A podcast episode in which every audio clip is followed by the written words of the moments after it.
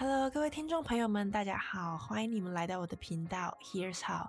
我是美美，一如往常的先感谢来收听的旧朋友或新朋友。如果是新朋友的话，收听完这集可以再回到我的第一集《新频道诞生》，你会更了解我的频道主轴。那在这里我还想再分享一次，除了收听我的频道之外呢，在我的主页链接点进去，第一项有一个平台 Sip and Talk，是我新成立的平台。我想透过这个平台，帮助一些需要排解心情、需要信心打气、需要好好放松、接受鼓励的听众朋友。我相信人与人之间的连接是非常美妙的。或许你会不习惯和一个嗯你不认识的人聊天，但仔细想想，这不就是一个跳脱舒适圈的好机会吗？为自己勇敢一次，不要错过这次的机会，和我定一个你喜欢的时间，让我们打开第一次的对话吧。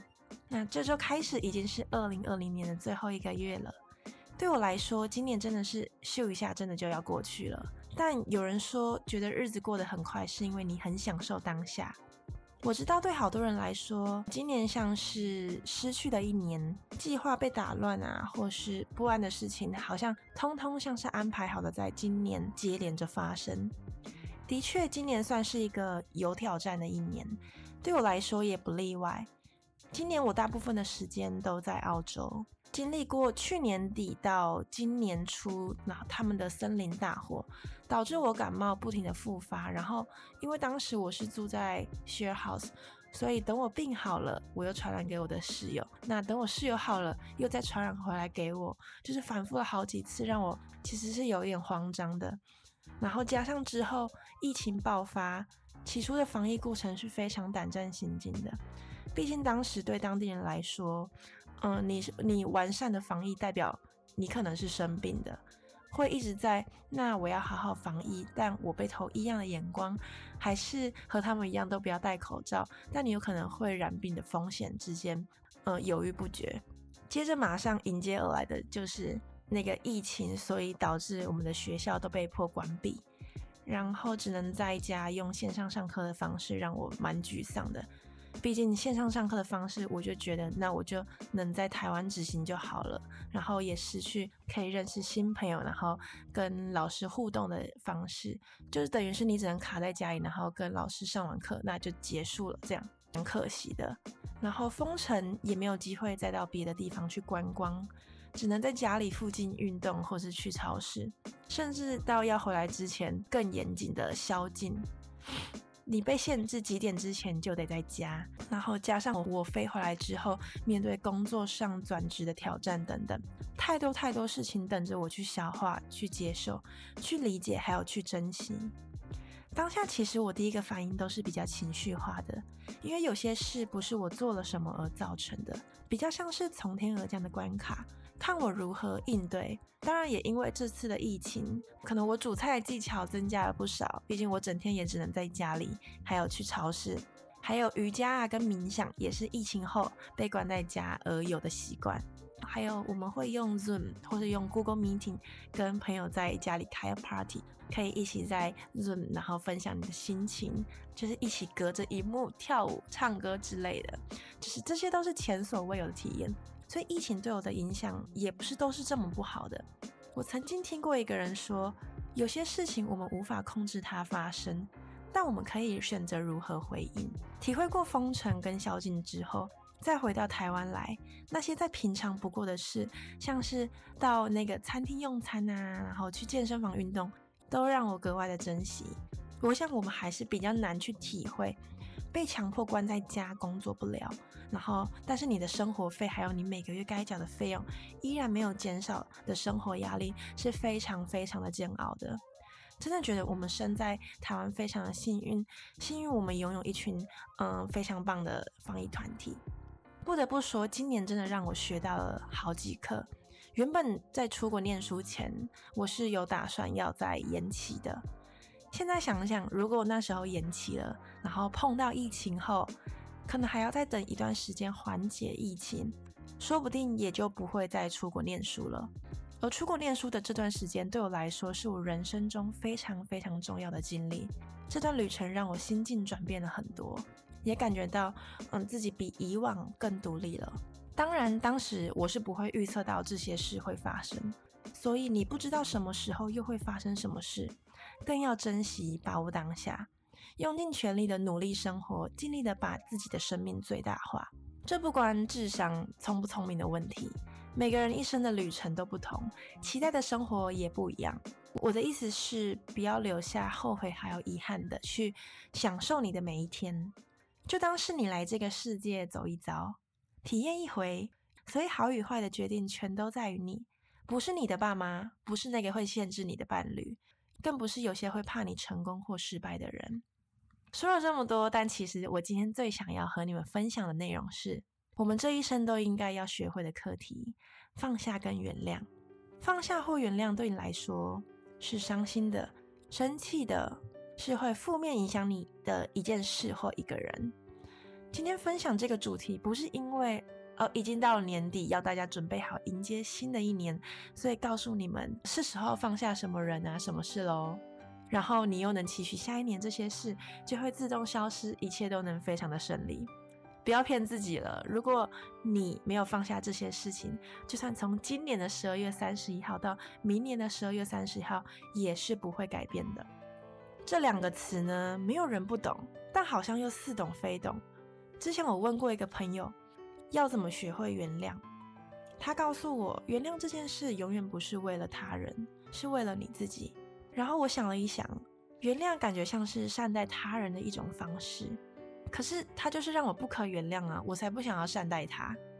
接着他又说，原谅后不是要你和这个人到最后还能重修旧好，只不过是要你爱护自己的一种方式。因为当你选择不放下或原谅的同时，你的心依然是受伤的。原谅这件事需要学习，这不是一件容易的事。尤其如果你还认为自己是受伤的一方，选择不原谅像是你唯一能保护自己的方式。我觉得正好相反，选择不原谅像是你手里还握着一些被你敲碎的玻璃。如果你不把你的手放开，不断流血的人还是你，不断受伤的人还是你。大部分的人不选择原谅的原因，是因为他们觉得他这样对我，凭什么我要原谅他？他不值得我的原谅，甚至认为原谅他人会让对方有比较好过的错觉。另一个原因是，呃，不知道该怎么去原谅。其实“原谅”这个词好像被我们复杂一些了。其实原谅无关对方的事，你原不原谅对方，他受的伤害都不会比你还要大。所以原谅是你对你自己的事，像是自我修复的一个环节。你要记得，原谅之后最大的利益者是你自己。即使对方今天问你，你要原谅我吗？然后你的答案是好，也不代表你要重新相信这个人，相信对方。相信对方是另外一回事，是需要重新建立的。所以不要害怕原谅，这不代表一切都能回到你事情发生之前的模样。原谅只是为了整顿好你自己，整件事已经被你放在过去的一个时间点了。那你要告诉自己，我该再继续往前进看看了。那要如何放下跟原谅呢？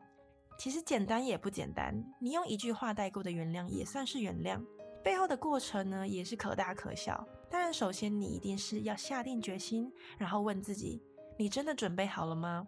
毕竟你要是假装的，自己内心最清楚，这也可能适得其反的让一一切更糟。所以给自己时间，那可能是三个月、六个月、一年、三年。或是更久，我不知道，但我知道这一切都是暂时的。对自己诚实的去感受，当你下定决心要对自己的愤怒、悲伤、沮丧设一个停损点，那再开始执行。你可能会想，要有什么快速的治疗方式或药能一次就解决？很不幸的，我要在这里跟你们说，嗯，没有这种方式。原谅跟放下可能是疼痛的，因为过程要你再思考一次，说出来或是写下来一次，摊开来治疗。所以，在你又在面对这个过程当中，可能会是痛苦的。你们有没有看过一些电影情节是，呃，主角因为心里还是放不下一件很愤怒、很绝望、任何负面情绪的事？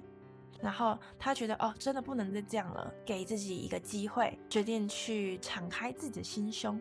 所以他有一天呢，主角就决定到一个有同样经历的组织团体，然后去听大家分享还在处理自己内心的过程啊，或是成功的案例等等。在这个过程当中，刚开始这个主角是非常排斥的，因为他正刚开始摊开治疗，大脑刚去接受这些呃前所未有的刺激，所以那些情绪化的反应又再次被他唤醒了。每次接受到这种那么刺激的讯息，他又再次封闭自己，然后不敢去面对他。一次、两次、三次、五次等等，透过每一次的对话，他好像得到了一点什么，但是不容易被察觉。有时听完分享的他会很开心，有时又很伤心。这样反复的过程，慢慢的，他也成为其中一个成功的案例。分享这个例子是要告诉你们，学习放下跟原谅，有时自己像是进步到六十分、七十分、八十分，有时候又好像退回到二十分、十分，甚至又归零。这些都是正常的，都是被允许的。你的大脑需要习惯去接受跟消化这些资讯。如果要画成一张图表给你看的话，这个过程并不是直线上升的，是波浪形的，在慢慢往上爬。久而久之，你会在每一次的聆听跟思考下，你的思维会一次比一次更自由。如果你决定好要来学习如何放下与原谅，写封为这件事、这个人道别的信吧。听起来好像有点愚蠢，但就把它写下来吧。是时候好好面对它，拥抱它，接受它了。让我们放下对它的批判，唯有这样，你才能继续往前。而继续往前，你才有更多机会去看见你意想不到的未来。那在这里还想补充一点的是，到你原谅跟放下之后呢，我想跟你们说，这件事情不代表你永远都不会再被你想起，或是你突然在路上看到这个人，或是看到你似曾相似的事情，然后唤起你这个回忆，让你又有一个很生气、很悲伤的心情的时候。你要提醒自己，这些情绪是我在我还没原谅跟放下之前有的，所以我已经选择放下了。我知道这个是我身体给我的第一个反应，是想要尝试来保护我。但是你要用你的心理去对抗你的生理，他试着用情绪来保护你，那你要试着说服自己，啊、这件事情已经在过去哪个你自己设下的停损点就已经结束了。OK，那以上就是我今天想和你们分享的内容。曾经我也花了三四年去理解一件事情，这过程当中不是每个 moment 都有意识的去清楚我当下得到的是好还是坏。后来我明白，与其钻牛角尖的去想我在意的人做出让我很受伤的事，要不要试试看？那抱持好奇心去思考，这世界上有人是这样想，或是有这个行为的。如果一直在你的情绪下去思考这件事，那你又有可能会把自己丢回那个受害者的角色了。如果喜欢今天的内容，如果你觉得今天的内容非常想跟哪个正在经历的朋友分享，不要吝啬的直接贴链接给他，或是截图分享在你的现实动态，并标记我的 Instagram 底线 Here's How，给你在意或是你爱的家人朋友们，改变自己也帮自己创造你喜欢的生活圈。如果有任何问题或建议，一样都很欢迎在 Instagram 私讯我。这里还想再分享一次，我刚成立的平台 Sip and Talk，提供给没有出过排解的听众朋友。如果想要聊聊的朋友，不要害羞的多加利用这次的机会。那最后我就在这里祝大家有一个非常非常美好的一天。如果是在睡前收听的朋友呢，那我也祝你有一个非常非常美好的夜晚。那我们下集见，拜拜。